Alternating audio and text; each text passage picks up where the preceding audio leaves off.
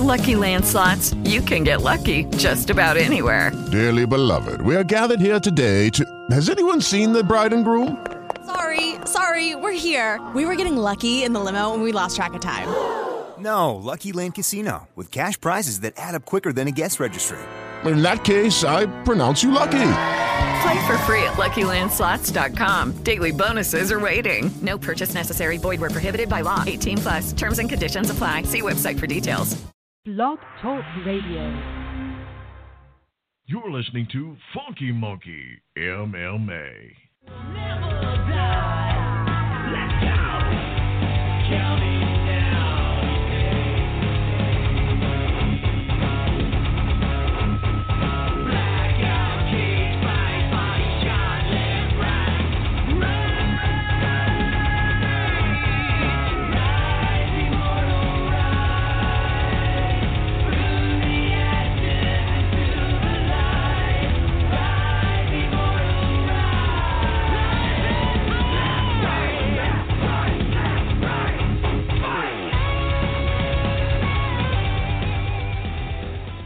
You're listening to Funky Monkey MMA. Welcome back to another edition of Funky Monkey MMA. I'm Cain Miller, and with me is Joel Rojas. Joel, how are you doing tonight? I'm doing well. Yourself? I'm doing pretty good. So we're going to come at you again with another predictions podcast. We, did one prior for the last pay-per-view with Nate Diaz and Conor McGregor, and we're going to try this again. Format is going to be exactly the same. We're going to break down the card from bottom to top, meaning that we're going to start with the first prelim and move our way up up to the main event, which for this one will feature the title between Stipe Miocic and Alistair Overeem. So without further ado, we will go ahead and jump right into the predictions here. Uh, the first fight on UFC Fight Pass will be between Drew Dober and Jason Gonzalez. Um, I like Drew Dober in this matchup. He's the more experienced guy, both in terms of professional and UFC experience. Mainly a Muay Thai guy, but his ground game has actually been improving uh, quite a bit. We saw that in his last fight where he picked up a very impressive uh, unanimous decision against Scott Holtzman. Pretty good guy, good striker from both close and far range, good chin, decent power. Um, he's still improving, but he's actually looked pretty good in his last few fights.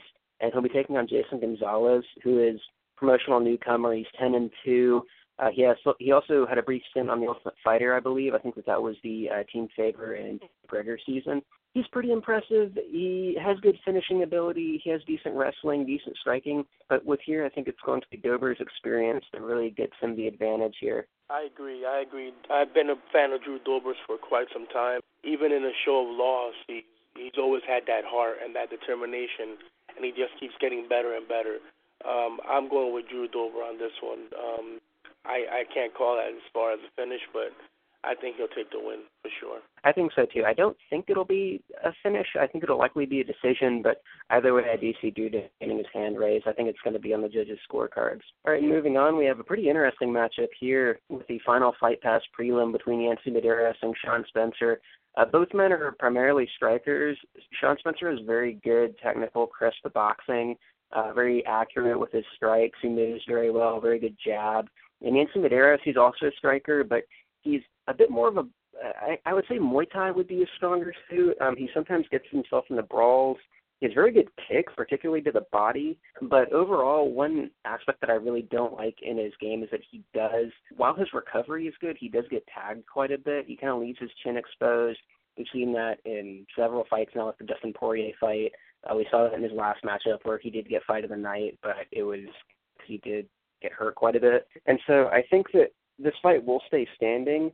Um, Medeiros, I think, has more sheer power and possibly a more diverse striking game, but Spencer is a little bit more technical offense. Uh, what are your thoughts on this matchup? I'm also a big fan of Yancy Medeiros. I mean, he's a bit orthodox. You know, he's part of that Team Hawaii crew that's out there. You know, a bunch of rising stars. I see a split decision happening, and I think it'll go towards Yancy Medeiros. I mean, Spencer is a great striker. It, it's a it's a potential sleeper fight of the of, of the evening for sure, but I'm gonna go with Yancy split decision. Yeah, I agree there. I think that it will be a very close fight. It is kind of a fight that's under the radar. I think not enough people are talking about it. I think it'll be a very fun fight on the feet. But overall, I do think that Medeiros' more diverse striking style will really help him here. Now, wouldn't be surprising if Spencer were able to drop him and hurt him, but I don't think he's going to be able to finish Medeiros. And I think that Medeiros will be able to possibly weather an early storm and apply some pressure and possibly even take the fight to the ground because he's, his ground game has been improving quite a bit. He's developed a particularly nasty guillotine, and I think that that also could be the difference here. I think he's going to mix it up on the feet, uses very powerful kicks, and possibly throw in a few takedowns in there as well to really seal the deal. I think it will be close, but I am going with Yancy Medeiros. I'll go with also a split decision. I think that it's it's going to be uh, kind of a coin flip there. All right, and with that, we'll be moving on to the Fox Sports One prelims. We are starting off the night with an interesting matchup between CB Dollaway and Francimar Barroso. CB Dollaway, you know, he's been with the UFC for quite a while. He was back all the way on, I believe, TUF 7, where uh, he fought Amir Sadollah at the finale. You know what you're getting with him. You know, he's mainly a wrestler, likes to take guys down, batter him with his ground and pound, uh, possibly search for some submissions as well but he has hit a bit of a rough patch as of late. For a while, he was actually looking very good and was possibly, you know, on the verge of establishing himself as a contender, but came up short to Lyoto Machida, Michael Bisping, and Nate Marquardt. And so I think that this fight will be one that he needs to, he really needs to focus and try to get back on track here. And Francimar Barroso, he has actually a very good UFC record, but I don't think that he's looked overly impressive in any of those performances. He's a guy who's kind of decent at everything. He's okay striking, pretty good on the ground. He actually has a black belt in Brazilian Jiu-Jitsu, but he's not overly active. I think that kind of sums up his fighting style overall. He just doesn't have a very high output of offense, and I think that's really held him back. And that's kind of what his biggest weakness is so far. Um, and I think that's one of the big reasons why I'm leaning towards Dollaway here. Uh, are you seeing the fight pretty much the same way? Yeah, I do. Barroso is a very slow starter. He's very, very laid back. Doesn't pull the trigger when he should. Um, I'm actually predicting a knockout by Dollaway. Okay, yeah, and you know, Dollaway he does have power. You know, he he has uh, picked up some some stoppage wins uh, in his UFC career. Yeah, a finish from him wouldn't be surprising. Um, one thing that I that is very nervous about Dollaway is that I mean this was perfectly showcased in his last fight with Marquardt was that he still leaves his chin very exposed out there. You know, we saw that it's Marquardt. We saw that you know in the Jason Miller fight, he gets tagged quite a lot and he he does get finished at a decent rate, you know, uh, getting the Mark Munoz fight as well. And so that is a concern. But Barroso really hasn't shown an abundance of sheer knockout power in the UFC, at least thus far. And so I think that Dollaway, in that sense, will at least be safe. I think that Dollaway uses his wrestling. I think that he's going to take Barroso down, wear him down, you know, pepper him with ground strikes. And I would lean towards a unanimous decision here for Dollaway. Okay, and it's at 205 too, which is pretty interesting. Yeah, yeah, that is another thing. I think that you know some guys who kind of struggle for a while, they decide to move up. You know, we'll see if if Dollaway does favor a little bit more here. He's a big middleweight, and so he could have a little bit more success here. You know, not having a drastic weight cut, but we'll have to see. But either way, I think that stylistically it will favor Dollaway overall. I think on the scorecard for this one. With our next fight on the Fox Sports One prelims, we have UFC veteran Nik Lentz taking on uh, Michael McBride. So Nik Lentz, you know, he's been with the organization organization for quite a long time. Kind of jumped around with weight classes a little bit. He's at lightweight for a while, then he went to featherweight and gone back and forth since then. But you know, everyone's pretty familiar with his style. He's mainly a grappler. He really, really likes to take guys down, wear them down. Uh, he's got some pretty good ground and pound, decent guard passing and things like that. Um, he's a guy who really he's talented, but he he's kind of on that brink of breaking into the top contender status. You know, he, he's going to come up short to the better guys in the division. But I still think that he is a good guy, no matter what weight class he's fighting at. And I think that he's still going to be a tough test for pretty much anyone. And due to uh, some late injuries here, we actually have him facing a UFC newcomer and Michael McBride. He has an 8 and 1 record. He has won all of his fights by submission, pretty quick submissions too, particularly a grappler, but stylistically you really have to favor Nik Lentz here just in terms of experience and what his opponent brings to the table here. Nik Lentz is just gonna I mean, I, I hate to say it, but the, the lay and pray, I mean he's just gonna stick to him like like glue. He's not gonna let him go and it's gonna be unanimous decision. I mean Nik Lentz is he's a good fighter, but he's a very predictable fighter, mm-hmm. and mm-hmm. just like I said, I, I predict he's going to get stick to it for 15 minutes, and that's going to be a unanimous decision. Unfortunately, I mean he's always at the cusp of getting to contendership, but I'm I'm guessing you know UFC has a way of doing weird things, and you know even giving title shots to submission artists like Jacare and um, Demian Maia. Like you know, don't deny these guys title shots because of their ground game. I mean, at least they're very active in their ground game. Uh, Nik Lentz, yeah, he does have some ground and pound and whatnot, but for the most part, he's just laying on top of him. So he's, he's going to do that for 15 minutes, and he'll get the victory. And you know, with uh, McBride, you know, he is stepping in on very short notice, obviously, and he's faced a decent amount of competition, but this is just a massive, massive step up in, in competition for him. I think that Lentz will do his thing. He'll take him down, implement his wrestling. I think that he will be able to stay out of his opponent's submissions because his submission defense is pretty good. And honestly, it wouldn't shock me if Lentz were able to get the stoppage, possibly with strikes or maybe find the submission somewhere along the way, um, just because he has such a drastic experience edge over his opponent. But overall, yeah, I would more often than not, I think this one goes to the scorecards. I think that Lentz can uh, take McBride down every round, not really get caught in a submission, and then control him, pepper him with ground strikes uh, throughout the 15 minute affair. And I think win every round and win a 30 27 decision here. Next matchup, we have an interesting middleweight clash between Brad Tavares and Caio Magalhães. So we have Brad uh, Brad Tavares, who very good striker, very good Muay Thai, powerful, powerful leg kicks, and he is very accurate with his strikes. Really picks his strikes well. Doesn't get lured into brawls, things like that. And his opponent, Caio Yes, is a little bit different. He's very, very aggressive on the feet, but not very technical. So that's to kind of charge forward within like the opening couple of minutes, look to land those big bombs, and occasionally it's worked well for him, but when he faces higher levels of competition, like say, you know, Josh Samman, it tends to backfire and he winds up getting put in pretty bad scenarios. And I think that Tavares is a pretty bad matchup for him. I think that Tavares is going to stay on the outside, use those powerful kicks, and come apart from a distance. Absolutely. Uh, and again, I've been a fan of Brad Tavares since even before the UFC. I'm very glad they brought him back because he actually was cut so I'm glad that they brought him back to, as a second chance, and I, I I also see him finishing Hellboy. I do see him finishing him. I mean, he trains with Ray Sefo, who's his mentor, is you know a legend in the sport. You know, he's got some amazing kicks. He's got some strength, uh, some great power. Look what he did to Baroni. That's something mm-hmm. that's something that sticks out of my mind right there. But you know, he's had other great fights. You know, he's had he's won some, lost some, but he went out on his shield. He didn't, you know, he was not. He's not the type to give up, and that that's Team Hawaii for you, man. Team Hawaii is crazy. They're absolutely down to fight. They have absolute heart. Yeah, yeah. You know, he has hit a bit of a rough patch, but honestly, I mean, know, he's been facing some of the best guys in the division. You know, I mean, he lost the decision to Yoel Romero. He lost to Tim Boetsch, which I mean he was dominating that fight and he just got caught. And you know, he picked up a win over Nate Marquardt and then came up short to Robert Whittaker, who's one of the rising stars at middleweight. So I think that this fight will be definitely be a good choice for Tavares to really get back on track and get himself in the win column and gain that momentum that he had between 2012 to 2014 that Tavares can survive that early onslaught from Magalhães, which I think he can. I think that his striking defense is going to be much better, and he can avoid those haymakers. I think it'll stay on the outside, uh, really pick him apart, uses much more diverse stand-up game to sway the judges in his favor, and I think win a pretty clear decision. All right, and then moving on to the final uh, Fox Sports 1 prelim, we have Jessica Eye taking on Bethe Correia.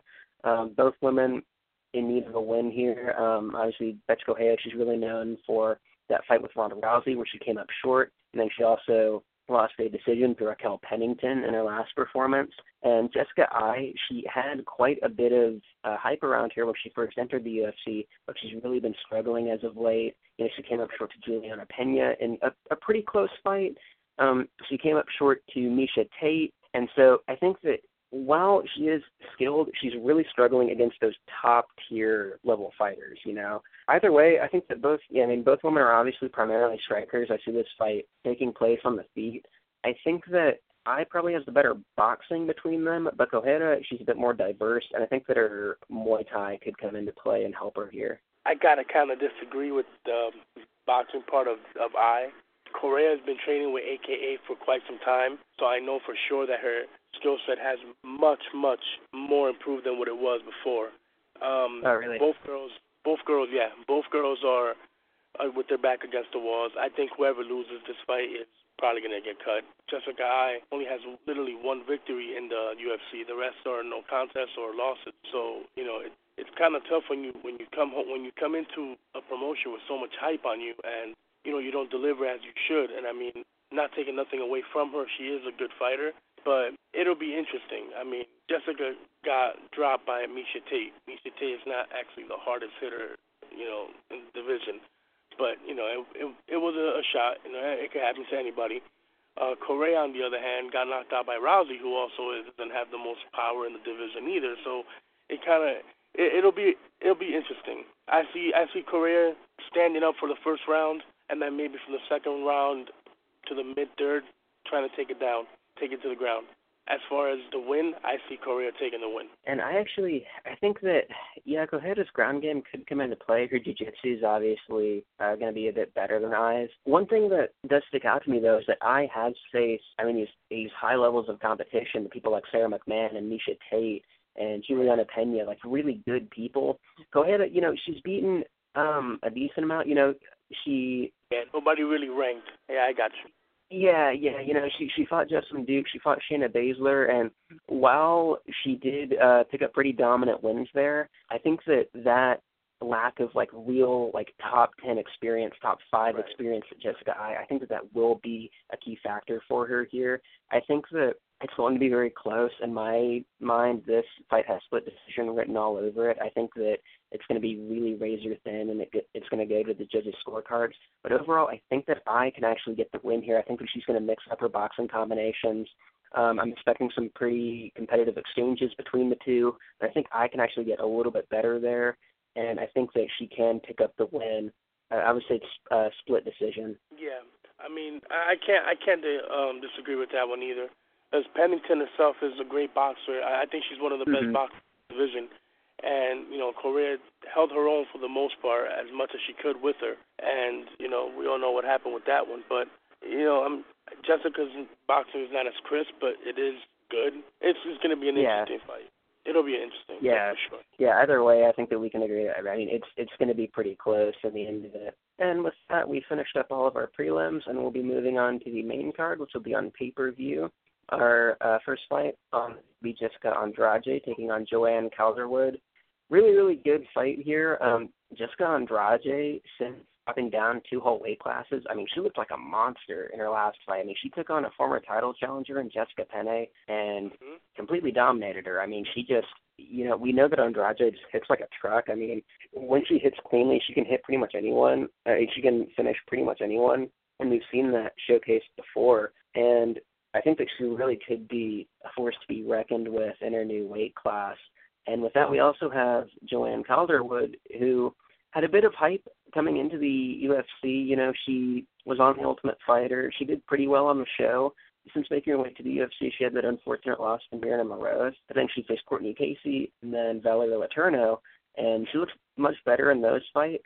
And I think that she is starting to live up to that momentum that she built up for her mainly a Muay Thai fighter. She is very proud of that. And so I think that this will be a fight that takes place mainly on the feet. But I actually am leaning towards Andrade here. I think that with how good she looked in her last fight, I think that I'll see her getting her hand raised. Uh, what about you? What are your thoughts on this fight? Well, I'm a JoJo fan and Andrade fan as well. But ever since JoJo's been with TriStar, she's gotten a lot better. And the fact that she finished the turno, something that Joanna Champion could not do. That to me was impressive. And Maryna Moroz, that loss, you know, Maryna's a, great grappler. Maryna's awesome in, in that cage. But um, I see Joanne's Muay Thai and just I, I, I, I see her winning. It won't be, of course, a knockout or anything like that. I don't think it will. It, it will go to the scorecards, but I'm going with JoJo on this one. Yeah, I think that it's I think it's going to be a really really great fight between these two, mainly taking place on the feet. Both women are predominantly strikers. Um, Andrade does have the better jiu-jitsu between them though. She actually has a pretty good uh, guillotine, and if she does catch uh, Joanne coming in, who's not quite as comfortable on the ground, I could see her getting the win there. But overall, I do see it taking place on the feet for the most part. Andrade, she can get a little bit carried away sometimes. Like there was that loss to Marion Reneau, which she kind of rushed in. She hurt Reneau pretty early, but then she got locked in that triangle choke. Um, there was the loss in a rematch with Raquel Pennington, where she got caught in another. Uh, she got caught in a rear naked choke there, and so I think that she can get a little bit over aggressive, and that can come back to haunt her at times. But I don't know, just based on how well she looked in that drop uh, in the drop down in weight classes, and given the level of opponent that she faced.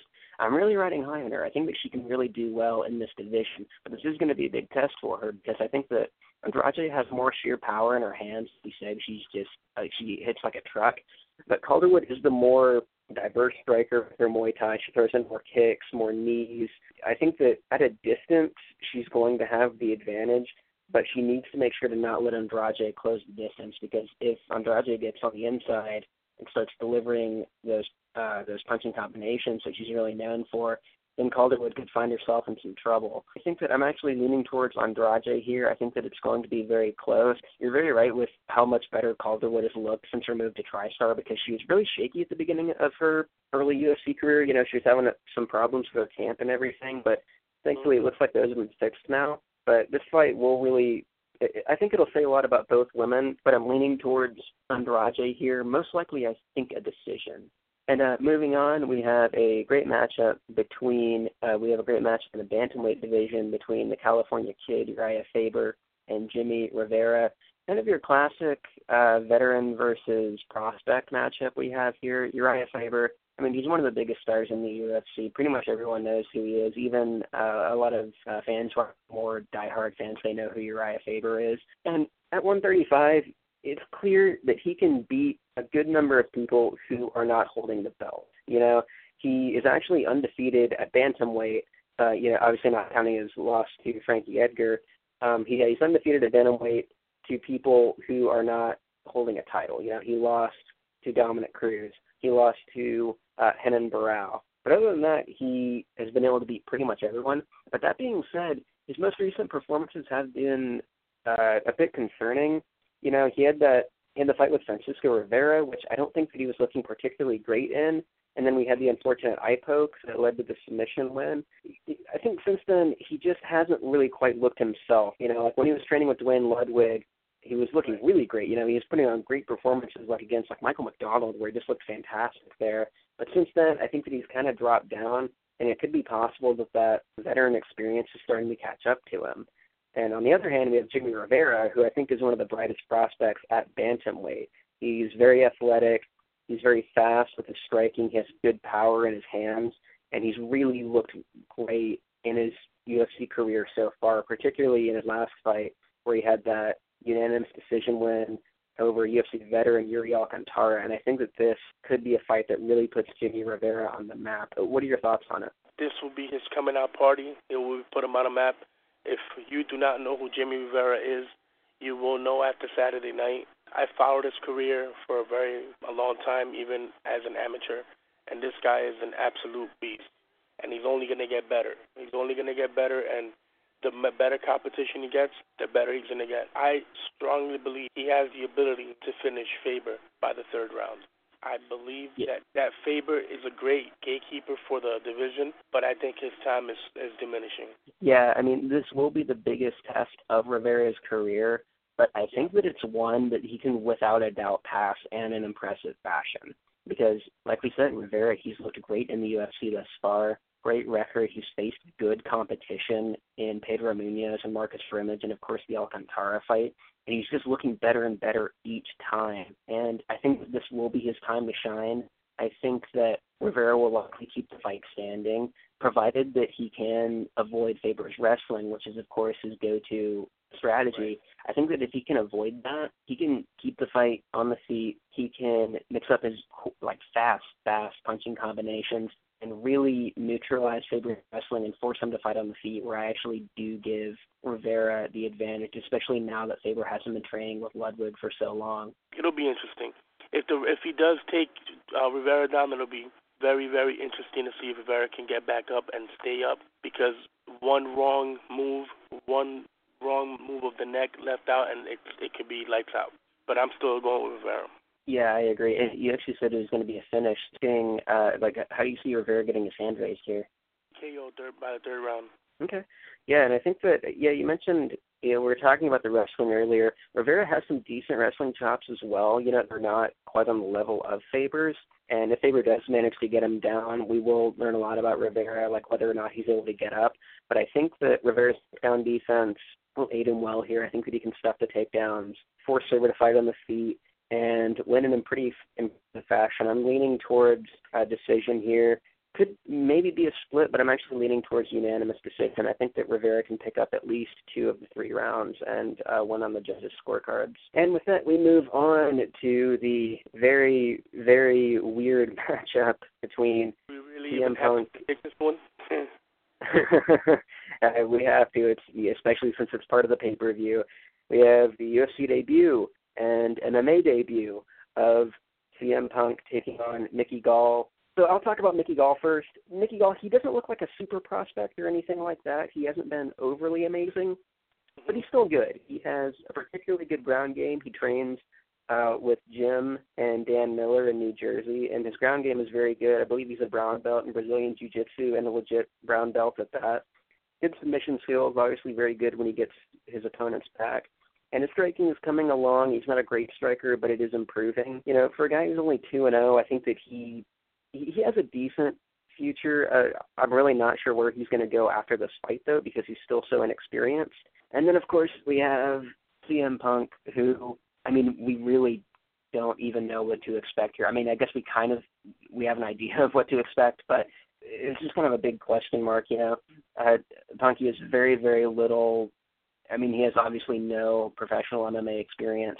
He has no amateur MMA experience.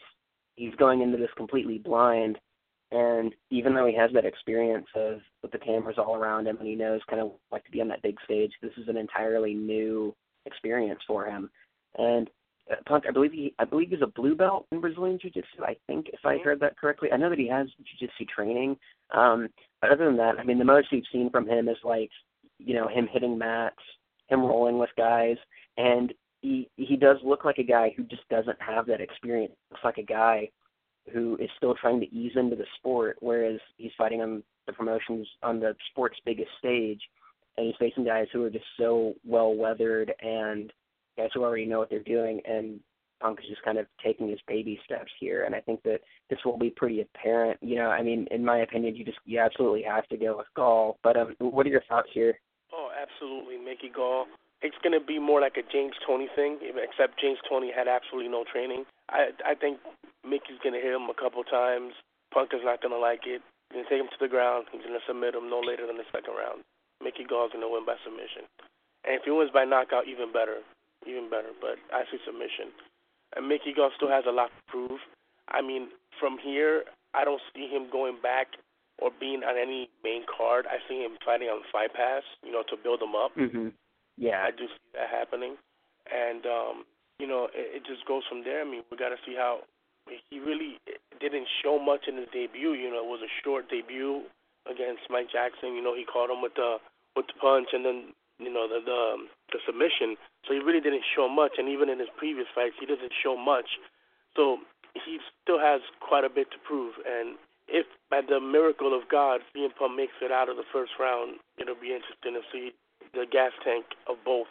And you know, Mickey Gall usually ends fights pretty quickly, so you never know. But I don't see CM Punk. I see CM Punk gassing within the first two three minutes. Uh, this is going to be a disaster. The James Toney uh, comparison is interesting because Toney, he obviously he had about six months of MMA training, which is just not going to pr- really prepare you for anything. Um, but he at least had like the combat sports background. You know, he had that extensive boxing pedigree, which was at least something.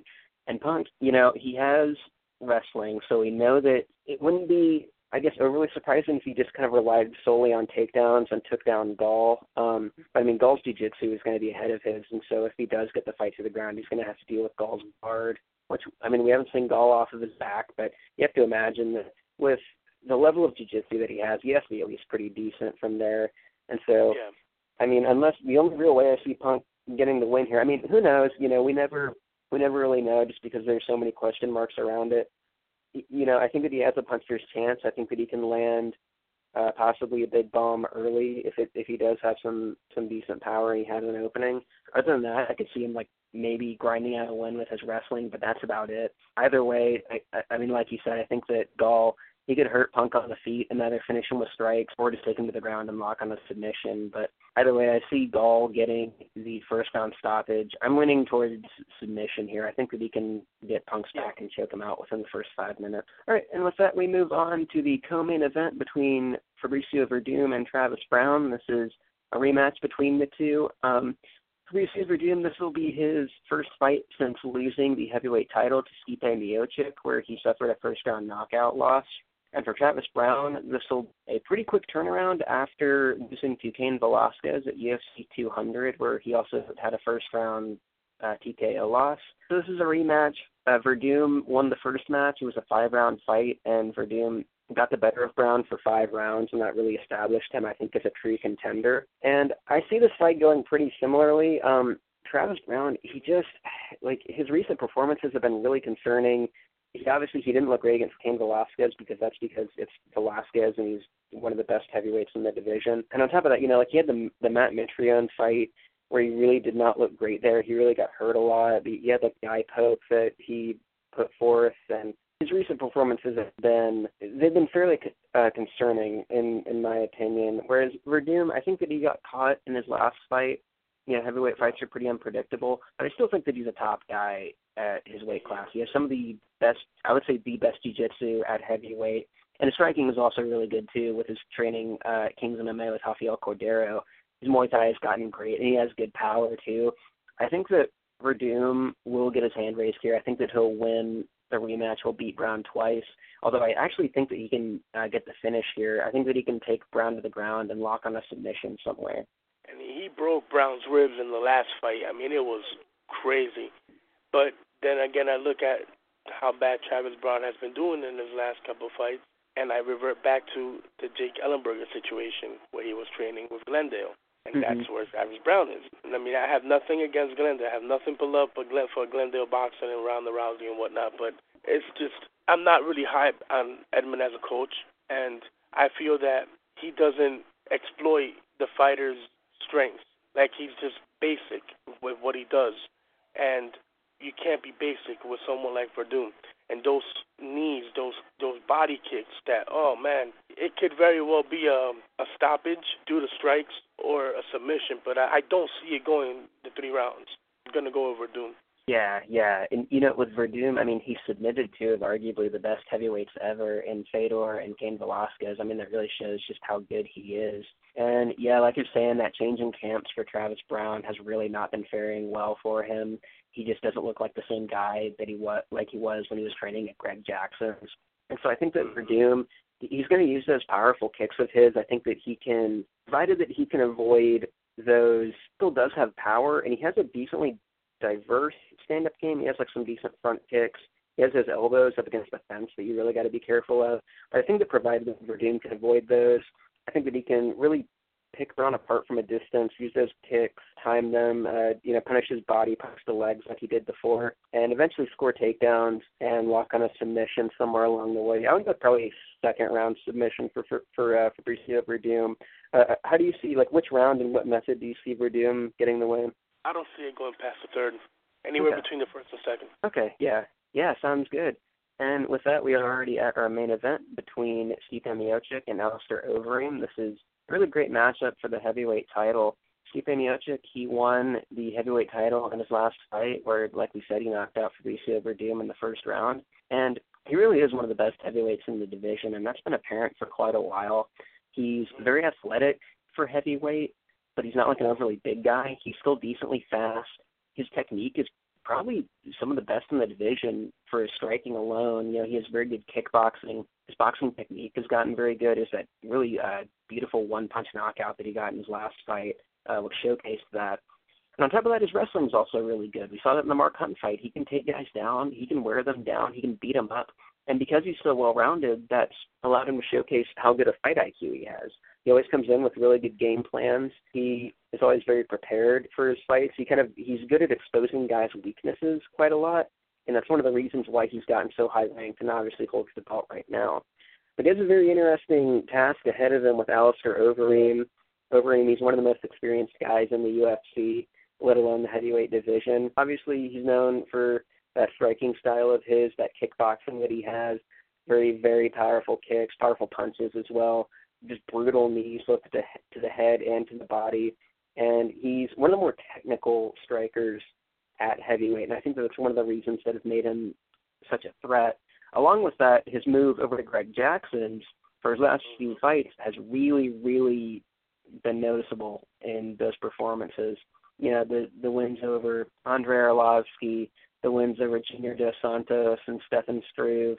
It's really been apparent that he's getting much. I think that this is going to be it's a really close fight with how they match up stylistically, but I'm actually leaning towards Overeem based on how he's looked lately. But uh, give us your thoughts here. My heart is going with Overeem. It'll be a great story to his very decorated career. Um, I believe he has great stand up from a distance, um, great kicks, but his jaw has just been an issue for the last couple of years, and that's what worries me. I think he does have the tools to beat Stipe, but my gut is telling me Stipe is going to win by knockout, no more, no more than the third round, unfortunately. And and it's tough to say because you know Overeem has basically been there and done that, but you know this is this is a shot, and unfortunately he's facing some a guy that has some serious power, and that's been his Achilles heel is his jaw. Yeah, Overeem's chin, it definitely has held him back numerous times in his career. You know, there was the losses to Bigfoot, there was the the loss to Travis Browne, and so I think that Miocic winning by knockout is, of course, a very uh, a very likely scenario, given that Miocic obviously has big power, and if Overeem really gets hit with, uh, I think anything that that Miocic throws, I think that he can get put away. But one thing that I am that I have like seen from Overeem, particularly with his move over to Greg Jackson's, is that he's doing a much much better job of defending himself. You know, he's facing he was facing big hitters in Dos Santos, in Roy Nelson. You know, he's facing these knockout artists, but he was actually keeping his chin tucked. He was fighting from the clinch to really negate that, to make sure that he was going to get clipped with anything rushing in. And I think that that could really aid him well here. You know, it, again, a finishing blow from Miocic really wouldn't be surprising, but I think that based on how much smarter Overeem has been fighting lately, that's what is making me lean towards him right now. I think that Overeem can both stay on the outside and use his kickboxing to keep Miocic guessing and kind of pick him apart from a distance. And I think that Overeem can also take the fight to the clinch, use that dirty boxing that he's known for, use that Muay Thai, and wear Miocic down from there. But that is that is provided that that Overeem can avoid Miocic's wrestling though, because that is also a concern. I mean, my pick from my heart is Overeem, but this is something just telling me that Stipe is going to knock him out. It would be great okay. that he won, but you know, I mean, don't forget that he also has good submissions, Overeem, but we haven't seen those in quite some time. But you never know. I mean, Greg Jackson, like the way he's been fighting, he's been fighting it smarter. Like he, like he knows, you know, one hit can shut my lights out. So let's fight safe. Not safe because he's not fighting too safe, but he's fighting clever. He's fighting the way he should be. Should have been fighting for the last couple of years. And hopefully we see the Overeem of old, and we see a, a good war of some sort on Saturday. Yeah, and this one really could go either way. So your final prediction: so you do see Stipe getting the knockout. Which uh, round do you think it's going to be pretty early, like within the first or second? I say the third. Third? Okay. Yeah, and again, a knockout from Miocic wouldn't be surprising if he does find an opening. But I do think that with how good Overeem has looked lately, how smart he's been fighting, the smart game plan that he's had thanks to that camp, he's really living up to that potential that he had when he entered the UFC. And I think that that will be a big difference it really could go either way, but I'm leaning towards Overeem. I think that he can land the more devastating strikes, be just a little bit more technical with his offense, keep the fight on the feet. I'm going with a second round uh, TKO for Alistair Overeem. That about uh, wraps it up here. You know, we kind of talked about every fight. Uh, guys, let us know what you think. Who do you, who do you think is going to get the win here in the main event? It's a really great fight. I think that it could go either way, but let us know what you think. Who do you see getting their hand raised? Guys, thank you as always for tuning in. I want to thank my co-host, Joel Rojas, for helping me break down this card. Uh, Joel, where can people find you at? Uh, JR underscore double underscore on Twitter and on Facebook at Joel Rojas. All right, sounds good. And uh, guys, make sure to like us on Facebook, follow us on Twitter at Funky Monkey MMA. You can follow me on Twitter at Cain E Miller, and you can keep up with our site for the latest interviews, event photos, and analysis pieces, just like this one. We'll see you next time. You're listening to Funky Monkey MMA. You can listen to Funky Monkey MMA Radio on iTunes, Stitcher Radio, Blog Talk Radio, Player FM, Castroller, the TuneIn Radio app, MMAFutures.com, LoveMMA.com, MMARecords.com, and FightBookMMA.com. For the freshest news and notes on all things MMA, get over to FunkyMonkeyMMA.com. Interested in sponsoring the show? Then send an email to FunkyMonkeyMMA at gmail.com. You're listening to Funky Monkey MMA. With Lucky Land slots, you can get lucky just about anywhere. Dearly beloved, we are gathered here today to. Has anyone seen the bride and groom? Sorry, sorry, we're here. We were getting lucky in the limo and we lost track of time. No, Lucky Land Casino, with cash prizes that add up quicker than a guest registry. In that case, I pronounce you lucky. Play for free at LuckyLandSlots.com. Daily bonuses are waiting. No purchase necessary. Void where prohibited by law. 18 plus. Terms and conditions apply. See website for details.